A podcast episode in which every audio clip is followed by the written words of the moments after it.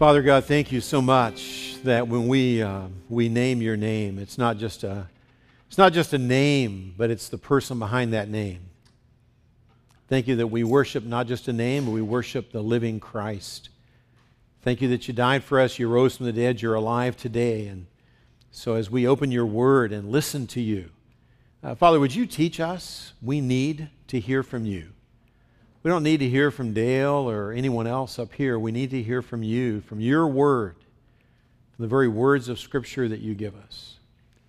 So, Father, as we, uh, as we open your word now, we ask you to uh, speak into every life here in ways that I cannot do because you know the heart, you know what's going on. I don't. So I thank you that you and your word accomplish your will. We ask you to do that in Christ's name. And all God's people said, Amen. Amen. Good morning. morning. Morning. Turn to Philippians chapter 4 today. Philippians chapter 4. We make a transition today from chapter 3, and it's not just a change in the number of the chapter. It's really a major shift from learning all that we've been learning about what it means to be in Christ, what it means to be a part of His body, what it means to be, as we learned last week, citizens of heaven, not just of earth and now we end, we, we end chapter 3 and we begin with that big word, therefore, telling me that now God is going to speak into the details of our lives how this great truth of who we are in Christ applies in everyday life. So go to Philippians 4 with me. Open your Bibles. And there's also an outline. You'll need it to follow along later, so feel free to pull that out as well as we study together. This past week, knowing that I was entering a chapter which is often nicknamed the joy chapter in the Bible. This is a chapter that speaks of joy more than any other single chapter I know of, at least, in God's Word. We're going to study not just one, but nine different truths over the next few weeks, really for the rest of the summer, as we explore this issue of what I like to call joy no matter what. Joy is something everybody pursues, or at least happiness is high on the wish list of virtually every person on planet Earth. Doesn't matter where you grow up, doesn't matter whether you're rich or poor, whether you live in Africa or Asia or in France with the Verbes or here in the West Coast, joy and some form of what they often call happiness is on the pursuit list of virtually everyone. And by the way, nothing wrong with that. I mean, I kind of want to be happy. In fact, if I have a choice today to be happy or unhappy, I probably vote for happy. Anyone vote for unhappy? Raise your hand. Anybody really? Okay. Uh, usually it's a universal wish that we all have. But how do you get there? That's the question. Ran across an article on CBS News that led with this line, which sounded like a bit of a downer. It said this quote, Materialism breeds depression and makes happiness elusive. And all of a sudden, one of the major themes for happiness in our culture just suddenly got its bubble popped. When it, actually, this research done by a secular couple of, uh, couple of psychologists, professors, Dr. Richard Ryan, Dr. Tim Kasser, reported in their study as to the effects of what you value in life and how it affects your pursuit of happiness. They actually said this quote, materialism actually can breed depression, not happiness. Some of the case studies that they had to prove it were interesting. He goes on to say in the report, quote, this is a man who had studied the, uh, the report of Dr. of Dr. Ryan and Kasser, said this, quote, I've tracked down Dr. Ryan at the University of Rochester in New York. And he says this, and I quote him directly when we started our research, we were looking at people's value systems and their emphasis on relationships, commitment, and personal growth, Dr. Ryan says. But when we put a relative importance on the value of money, it had a strong mental effect. The studies really weren't intended to show the pursuit of affluence create that, this, that the pursuit of affluence created unhappiness. It just turned out that way said Dr. Ryan, professor of the Department of Clinical and Social Sciences in Psychology. He goes on to say later in the article, another quote, he says, the, the material things of life that we seek can never replace the internal things, try as we might. And then I found this quote to be of particular interest because this is a secular study. He says, You have to find a spiritual partner, someone who can relate to you at a deeper level, says Dr. Ryan. That is more on the level of the soul. It's kind of fascinating that when uh, secular research really digs deep, it often uncovers, buried under all of our modern wisdom and knowledge, it uncovers basic biblical truth that's been taught by Jesus Christ, passed on through the epistles, through the Word of God for ages and ages. Sometimes what we need to, to address the more modern uh, needs that we all feel, including this thing called happiness, in reality is uh, the real answers are given to us in some great ancient truth that understands the issue and the uh, needs of the human soul. So, what we're going to do now is go to Philippians 4, and we're going to launch into the study today and actually for the rest of the summer of this question of the pursuit of happiness or joy or peace, whatever you want to call it. We're going to, we're going to, we're going to tackle that. And in fact, today we're going to launch a study of chapter 4 uh, of, of what it means to have joy no matter what as we study these nine different principles from God's Word. We'll hit the first two of them today. What I'd like to do, though, is first kind of give you the big picture. Sometimes to really understand the trees of something, you got to study the forest first, okay? You got to kind of back up and get a map of the forest, and then you go into the forest and dissect the trees and the individual truths. So let me first give you what I call in your outline, if you want to follow, an overview of the search for joy no matter what. Now, to do that, I'd like to first back up and define some terms as used by our culture as opposed to the way we're going to be using them over the next few weeks. First of all, joy and peace. Those are common. Everybody wants joy, everybody wants peace. Uh, how's it defined in terms of the culture? From my experience, what I see is joy in our culture is experiencing the emotion of happiness. And that happiness is often linked, if not always linked, to what's happening, to the happenings in my life. In other words, it is rooted in the circumstances of my life. If my circumstances are up, if they're positive, then hey, I feel happy. If my circumstances go down and negative, I lose it. And I suddenly find myself stuck in a funk. And that's kind of the way our culture often thinks of this thing called uh, happiness. What do we mean by the phrase peace? I think often in our, in our society, when people say, Well, hey, do you have a sense of peace? What they mean by that is simply this that peace is the absence of conflict, it's the presence of calm. I feel calm because I'm not at conflict. It's kind of like when, when, when, you're not at warfare with somebody else. You'll say, Our country is now in a time of peace, just because of the absence of open conflict, is a common phrase that we use. But yet, what I want to show you is how this contrasts with what the scriptures and Jesus means when he talks about joy and peace. It's very, very different. What do we think of joy and peace according to Jesus? Let me just give you three verses from a single sermon that Jesus delivered right before his death. Here they are John 14, 1. Jesus says to his disciples who were troubled and worried, He says, Do not let your heart be troubled. Believe in God? Obviously, you do. Then believe also in me. If you believe in God, believe also in me. Uh, don't be troubled.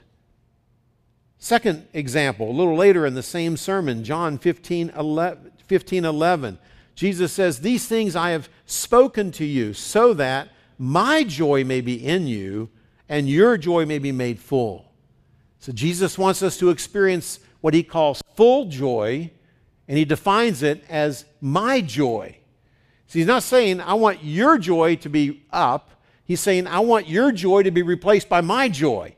There's a certain characteristic of Jesus and the ability that he had to have joy in the midst of, of whatever. Third thing, toward the end of the sermon, John 16 33, Jesus says this about peace These things I've spoken to you so that in me you may have peace.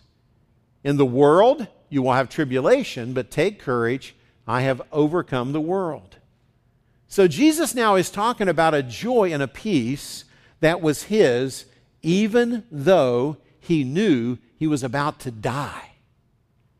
and not just die, but die a horrendous death on a cross. Jesus, on the way to the cross, he sees how upset his disciples are. He knows that they're freaked out. He knows that they're worried about life. They're stressed out. They're troubled. And he says, uh, Don't be troubled. If you really trust, if you believe in God, put your faith in me as well. And he says, Look, I want you to have not just the world's approach to joy, I want you to have my joy in you, which is a joy that you can have even if you know you're headed for a cross. That's, that's a different kind of joy. I want you to have my peace, which is different because in the world, you're going to have trouble, you're going to have tribulation, but I want you to have a type of peace that transcends whatever is going on around you. So, all three statements made on the way to the cross make it clear that Jesus is talking about a different level of joy, different kind of peace than what we often talk about in the world. And then, if you look thirdly at joy and peace in contrast to the culture in Philippians chapter 4. What we're going to see in Philippians chapter 4, and let me just read a few verses and then we'll show you the summary of them. Listen to these verses and see what phrase keeps repeating. Verse 1 Stand firm in the Lord. Verse 2 Live in harmony in the Lord. Verse 4 Rejoice in the Lord always. And again, I say rejoice. Verse 6 Be anxious for nothing, and the peace of God, verse 7, will guard your hearts and your minds in Christ Jesus. Verse 9, and the God of peace will be with you. Verse 10, rejoice in the Lord greatly. Verse 11, I've learned the secret to be content in whatever circumstances I'm in.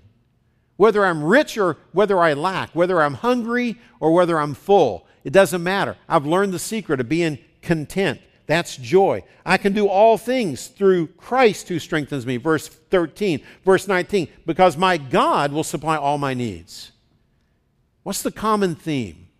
As you, I just went through the highlights of 19 verses. The common theme is what? It is in the Lord, in the Lord, in the Lord, in your God, in His promises. See, it's, it's, it's Christ, His presence, and His promises that as we abide in Him and in them, He's saying, You can have my kind of joy, my kind of peace. That's what Philippians 4 is laying out. So here's my summary of the chapter Joy and peace, no matter what, means to live, to not be living under the circumstances of life, but above them in Christ. To not be living, let me say it again, under the circumstances. I had a professor in school years ago that used to like, he couldn't stand to pass a student. And uh, he said, he told this story in class one day. He said, he says, you know, I get tired of passing students uh, at, at, this, at, the, at this seminary. At the, you know, these are guys training to be pastors. And, and you see some guy that's moping around and he says, hey, how you doing? And, and he says, the, the, the, the guy would say, well, okay, under the circumstances. And his comeback which I'll never forget, is he would say, Bill, you remember it? What would he say? What are you doing there? Bill had the same professor. I knew it. Thank you for bailing me out there, man. That's good. Yeah. What are you doing there? What are you doing living under the circumstances? Because I thought you were in Jesus Christ. I thought with Christ in you and you in Christ and His Word and His promises, we ought to be able to live above the circumstances of life not under them. And if you forget everything else I say today, remember this statement. Because this passage, which we're going to be studying for the next five weeks, this passage in chapter 4 contains talk about Paul's struggles, about anxiety, about conflict between people, about suffering need or going hungry. And the crazy chapter is written from where? Prison. So you're running from prison. And he's still saying, hey, rejoice in the Lord always. So, what is the secret to being able to have what I call, if you look at your outline, the three essentials of authentic anytime joy? Authentic anytime joy. Now, why do I say authentic anytime joy? Because when Ryan and, and Matt and I, as a teaching team, were talking about teaching this chapter, we said, you know, we don't want to come across as if we're implying that all you have to do is memorize a Bible verse and quote it out loud every morning, and all of a sudden, all your worry and anxiety and everything is going to go away. And we don't want to come across as if life isn't full for the Christian. Life doesn't have problems. You got real problems. But yet, you know, and we're not talking about that no matter what is going on in your life. I mean, if you just got diagnosed with, with a disease or you find out a loved one is, is, is, is, is just lost their job or, or, or, or, or they're, gonna, or they're sick or just got injured or, or someone, whatever, it's not that we're implying that you say, well, rejoice in the Lord always. So I'm just going to smile and, and sing my way through life no matter how I feel. Feelings are real. Feelings of anger and hurt and worry are real. They're real feelings depending on what's going on. But the question is this Do you allow your circumstances to dictate the presence or absence of joy? Or can you have joy no matter what? Can you live because of Christ above those circumstances, even if you're hurting? Because that, those hurts are real. So we want it to be authentic, not just some Christian tagline that rejoice in the Lord always. Again, I say rejoice, even though I'm dying. Now, that's not, that's not what Christ. I mean, Christ had full joy, but he also wept. Christ had full joy, but he went into the garden to pray to his heavenly Father, and he, he actually sweat drops of blood. There was so much pressure on him. So, yeah, the thing is this can you have pain and still have joy? Because I think what Jesus models from the cross is you can have both if you understand where that joy and that peace comes from. So I've given you an outline, um, and the outline is a little different today. Probably surprised most of you. A lot of times I have all kinds of points on the outline. The outline today, everything else we're going to teach falls under one of three circles. And these three circles hopefully will plant in your brain a visual reminder of what we're about to teach. And, um, and uh, we'll see if that's the case. Where does it begin? Let me give you the big picture first. If you were to study all of Philippians 4, there are really three essentials to authentic anytime joy. Number one, it begins with peace with God. It begins with peace with God. And notice that I didn't build a, I didn't build a, um, a, what's this called? A triangle. Thank you very much. I'm kind of working on my shapes here. Now, what's this called? Octagon. What's this called? Okay, what is this? Anyway, nothing. Okay, here we go. This is confusion. Okay. I, I didn't build a triangle, but there's purpose behind what, the way I did this. Um, that, inner, that first circle is peace with God. I have to be at peace with God. And that is the foundation for every other type of peace.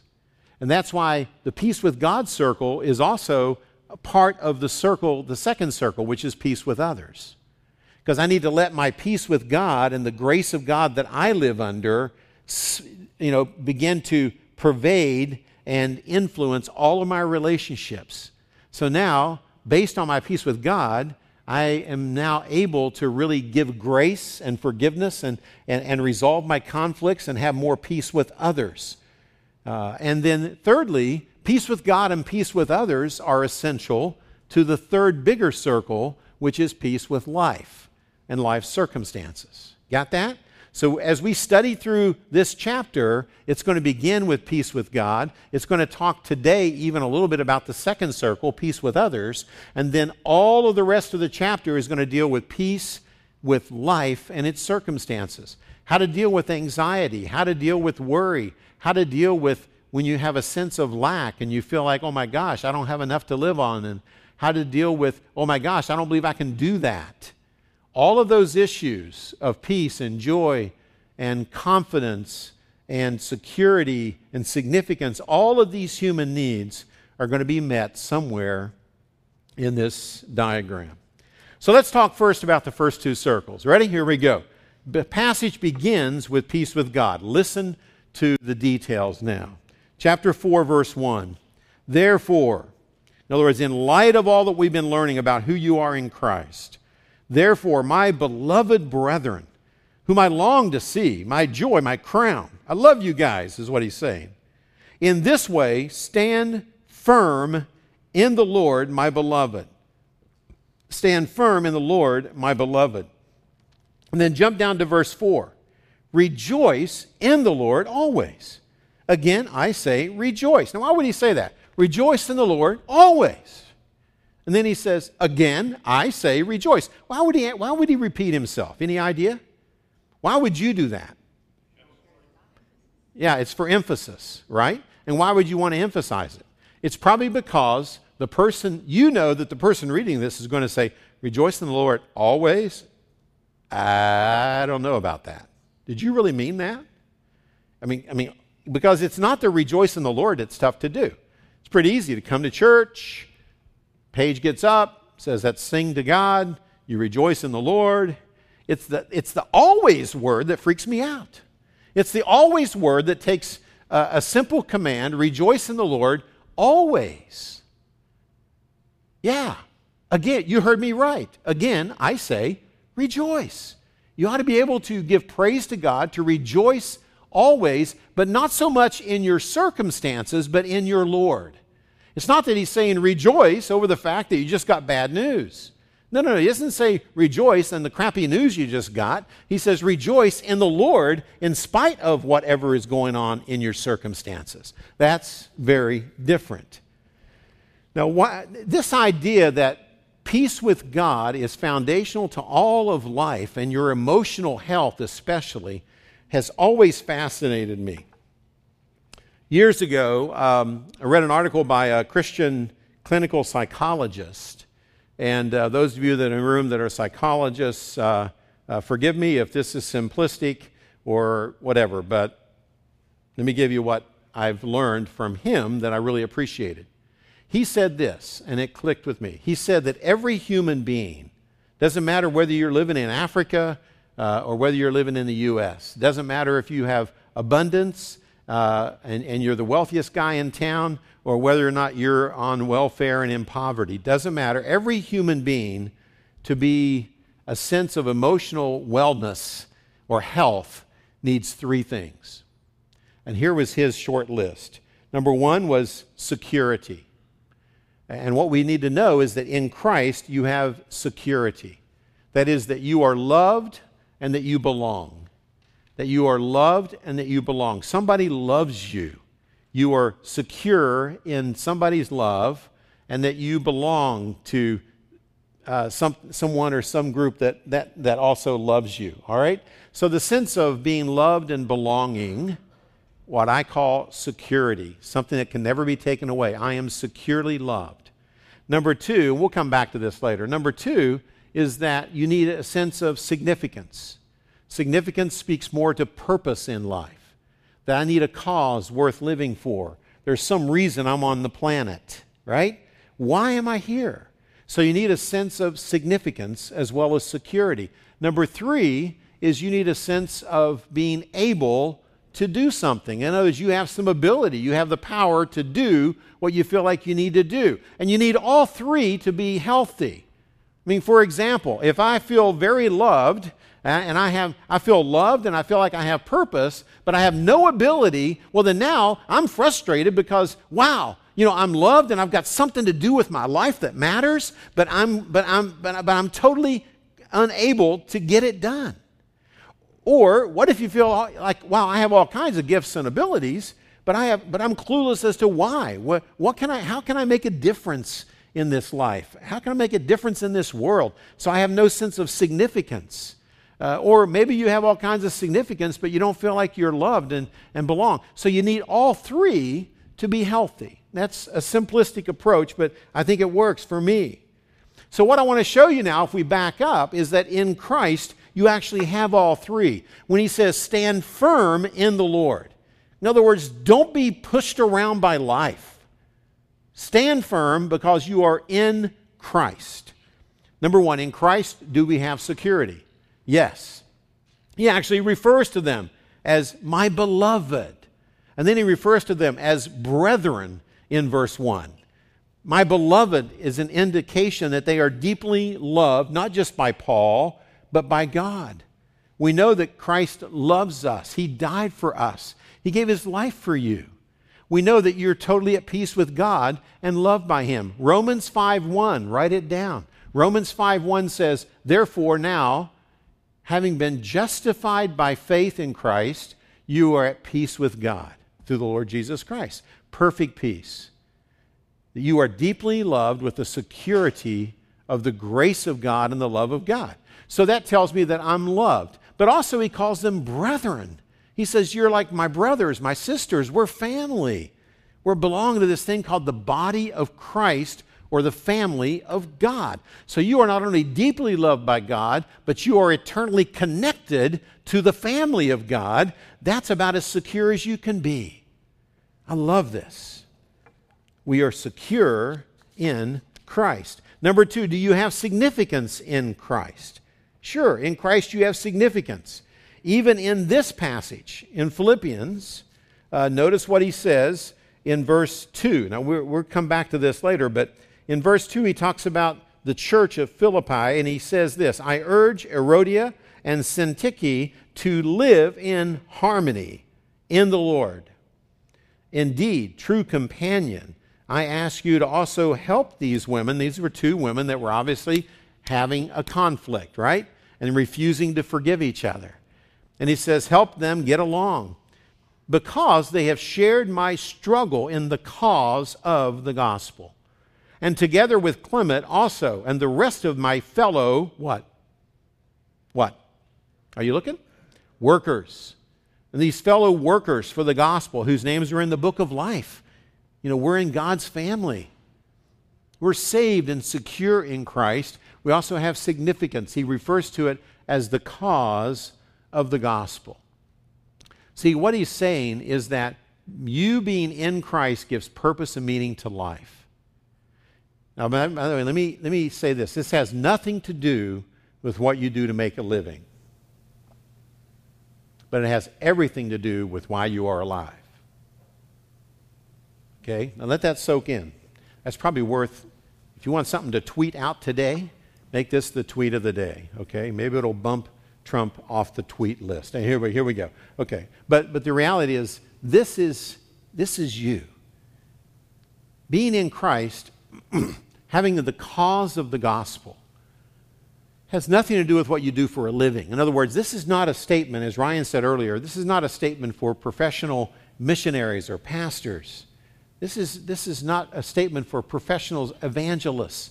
This is a statement for every follower of Jesus Christ.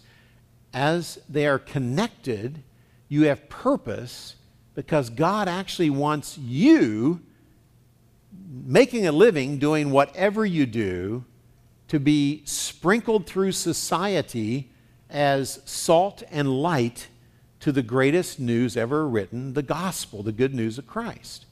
So, what, what he's acknowledging is look, we are fellow workers for the gospel. We are connected. We are family, and we got a mission to accomplish. And, and, it's, and it's, a, it's an eternally significant mission. So, what he's saying, it has nothing to do with what you do for a living, but it has everything to do with why you are alive. I mean, after all, why not just accept Jesus Christ, be forgiven of your sin, and just be zapped up to heaven? That's where you're going to hang out for eternity anyway. The only reason to be left on planet Earth is to be, as Jesus said, salt and light in a, in, in, a, in a dark place that needs you to be a conduit of the grace of God and a conduit of the good news of the gospel. Man, that changes the way I think about life. Gives me a reason to get out of bed, not because I'm a pastor, but because I'm a follower of Jesus. It gives us significance. Stand firm in the Lord because you have security in Christ, you have significance in Christ.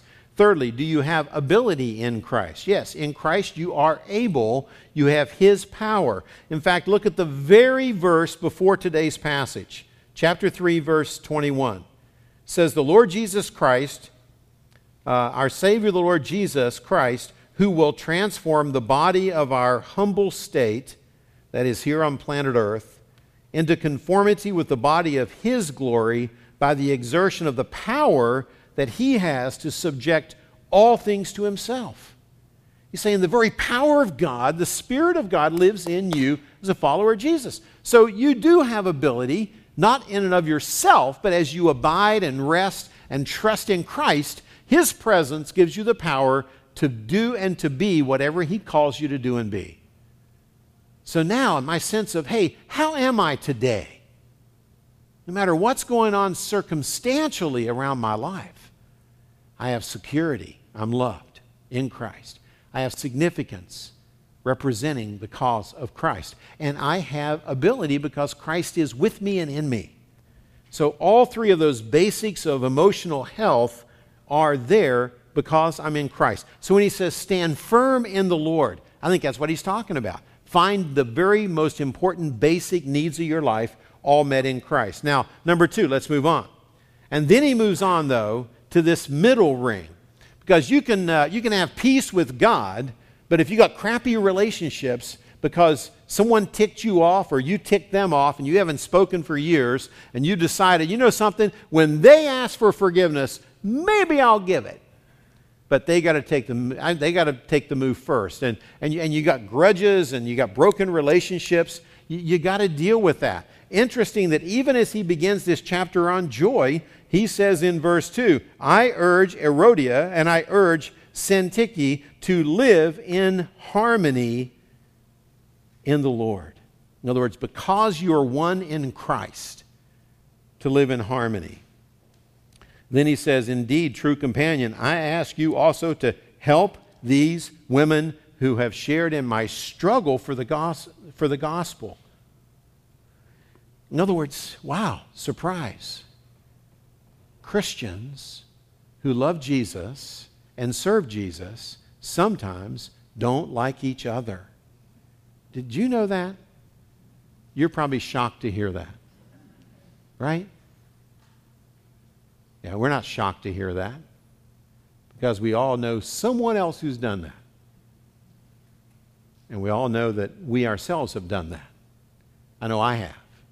Where you get ticked off at someone and you just hold grudges and we refuse to forgive and you know and it, it happens and he says look if you want to have joy in life number one make sure your whole identity is rooted in the presence of christ let him meet your needs not the circumstances of life number two make sure that you are working on your relationships keep them clean keep them uh, you know, forgiven. So relationship with others have got to be number two. Now, what's he talk about? Let's talk about peace with others briefly.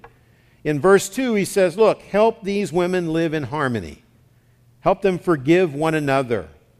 And then in verse 5, he says, And by the way, display a gentle spirit because people need to be treated gently, especially when you're ticked off at them. You got to have a gentle spirit with people. You got to view people as fragile because we are emotionally fragile. It's like we ought to have a little sign on our forehead that says, you know, handle with care. Okay? Breaks easily. Handle with care. And we need to handle people gently, but we need to seek to resolve conflicts in a way that honors Christ. And sometimes he even says, and by the way, someone help them because they're not getting there alone. They need some help. So, what do we learn? Uh, let me give you some verses this week if you want to study these to go deeper on this. Number one, go to Romans 12, 9 to 18. I'll show you verse 18, but it's really the section 9 to 18 is full of relational principles. Talks about loving without hypocrisy, being devoted to one another, having a brotherly love, giving preference, serving together, persevering together, praying for one another. All these relational principles. And then he says in verse 18, and as far as it depends on you, be at peace with all men. Our goal as followers of Jesus Christ is to have peace in every relationship. Now, why does he say, so far as it depends on you? What do you think? He says that because sometimes you can't create reconciliation where there's this. It takes two people to be willing to do this and to come together.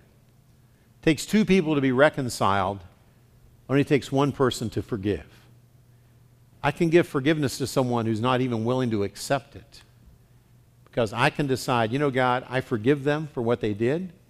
And if they're not willing to be reconciled with me and, and, and, and, and, and uh, be repentant or bounce that forgiveness back in the same direction because we probably both harmed each other, hurt each other, you know, then, then I'll never be, I won't be reconciled until it takes two to reconcile.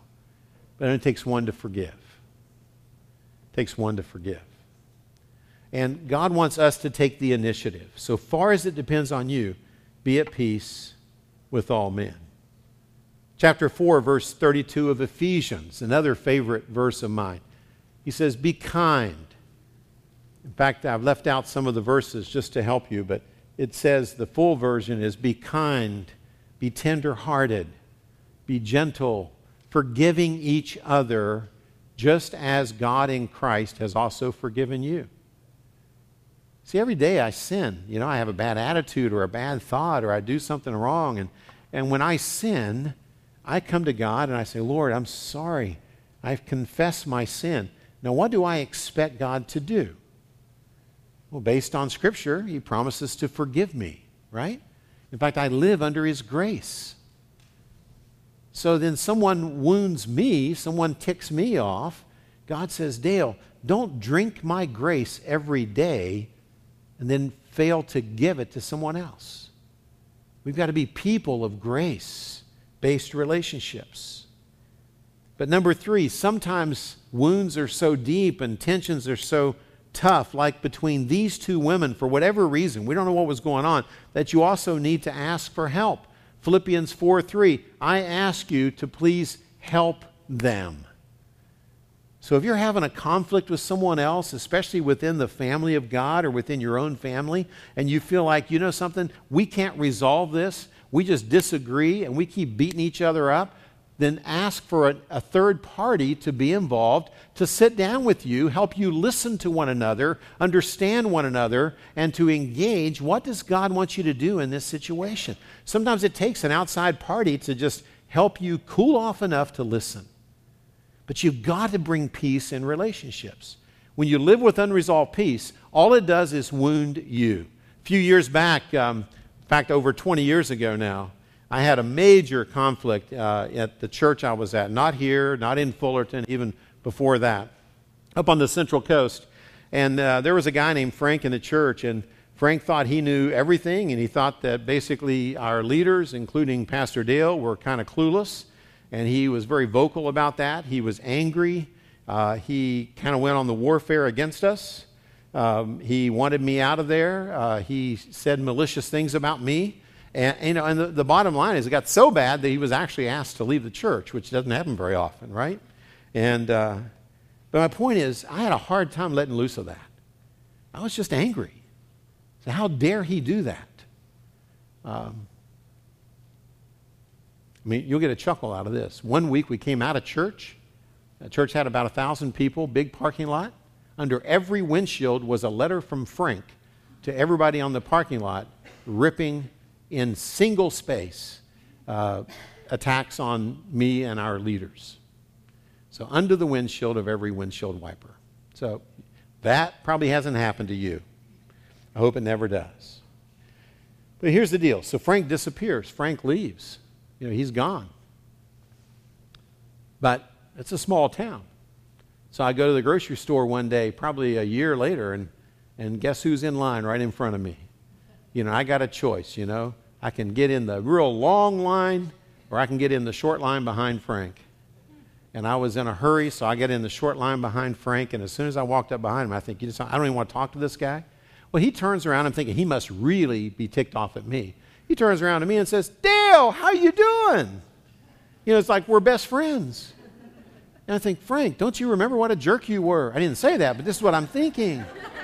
And I realized, you know, Frank was just being a jerk one day, and the next day he forgot about being a jerk and he moved on with life. And I was the one suffering the anxiety and the, and the, and the anger and, and the lack of forgiveness. You know, Frank just moved on. And I realized that day, you know, God, I need to forgive Frank. We agree to disagree. We'll never agree on the issues. But, I, you know, God, if Frank is a jerk, then you are his God, not me. You be his judge. And if he needs to get uh, spanked when he gets to heaven, that's your business. but I did tell God that I would bring the paddle if he wanted to use it. I'm just I didn't say that, but I should have. See, what's Scripture say? Be at peace with all men. That same passage says, Don't seek your own revenge. Leave a little room for the wrath of God. It's kind of a humorous verse. There's let God, God's going to be our judge. Let God do his judge thing, and don't you try to think that you are a better judge than God. So it freed me to release my anger toward Frank and say, you know, God, thank you for using Frank to keep me humble. Thank you for using Frank to perhaps cause me to be more dependent upon you um, and move on. Everything we do, if you want to have peace, if you want to have joy above your circumstances, it's got to begin with your peace with God. And then it's got to spread into having peace in your relationships. And then, last but not least, it's got to move into and flow into having peace with life. Because at times, life simply stinks. You know, Becky and I, um, you know, are very blessed, and God has been very gracious to us. But even uh, as I'm reflecting on this sermon, thinking about how life sometimes really does stink, um, I thought, well, what if, what's been some of our bad news the last few weeks? And I thought, well, you know, we get the phone call uh, that uh, our, uh, our hot water tank yeah, that's the first one. Hot water tank. Um, I have a right to hot water, by the way. You know, it, I know it's in Scripture somewhere. You know that if you follow God, you have hot water. A hot water tank uh, decided to uh, all of a sudden it was producing great hot water, by the way. It just decided to spill it out and begin to leak.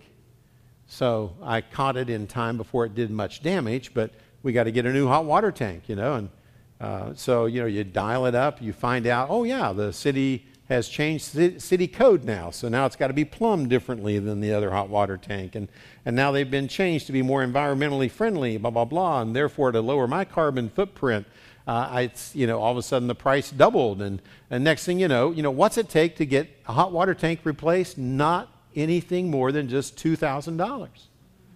Two grand, and I can get a hot water tank. And guess what? After getting the hot water tank, you know what? It was the same blasted hot water. It didn't, it didn't feel any better. I was just two grand lighter, okay? You know, but you know, but but then I realized, you know, God, we just got back from Africa where people don't they don't even have clean water, let alone hot water. So thank you, God. Thank you that you provided the resources for me to even be able to have hot water because I need a hot shower, right?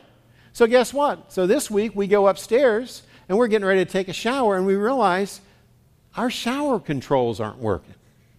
Well, fortunately, we bought a house in which the previous owner put in a very unique, fancy shower, you know, because they knew that they could put it in and when it broke, I'd have to replace it.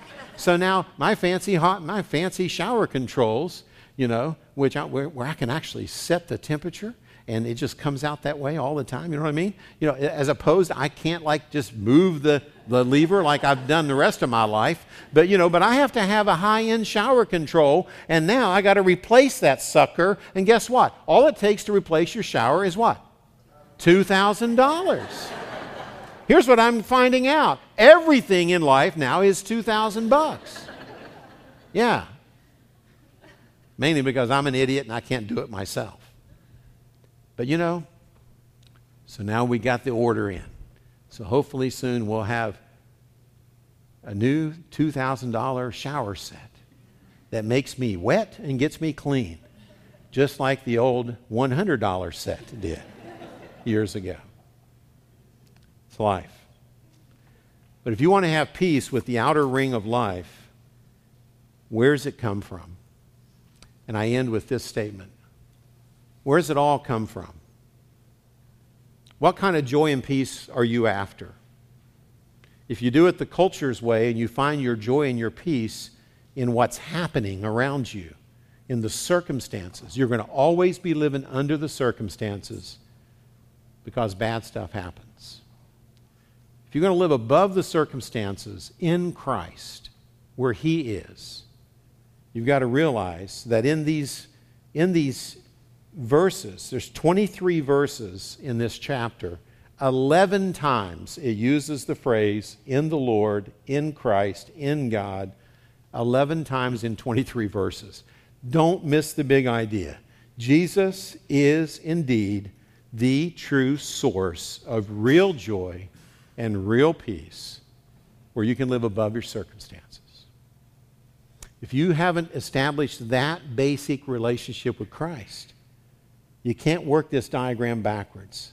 You'll never be at peace with life if you're not at peace with people. You'll never be at peace with people if you're not at peace with Christ and you know the grace of God. Because then it can spill over, and begin to change your life as well. If you've never made that, then pray with me. Let's get that first circle firmed up now, okay? Let's pray. Father God, um, as the band comes to lead us in some worship, thank you so much. Thank you for the peace that we have with Christ the peace we have with you, Father God, through the Lord Jesus Christ.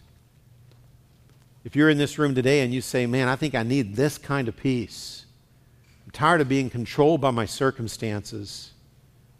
I want to be able to stand firm in Christ. Then just pray this simple prayer with me and say, Lord Jesus, I can't do it alone. I need you. I need your joy, your peace that comes from knowing that I am securely loved by you, that I have purpose in you, I have ability in you. So I ask you into my life. Come and be my Savior, my Lord, the source of my security and significance and strength. Would you be all of that for me? And I ask you into my life today. And Lord, for those of us that have already made that decision years ago, Father, may we today recommit ourselves and say, Lord, um, you are our everything. Give us your joy. Give us your peace that we might impact our world for you. In Christ's name, amen.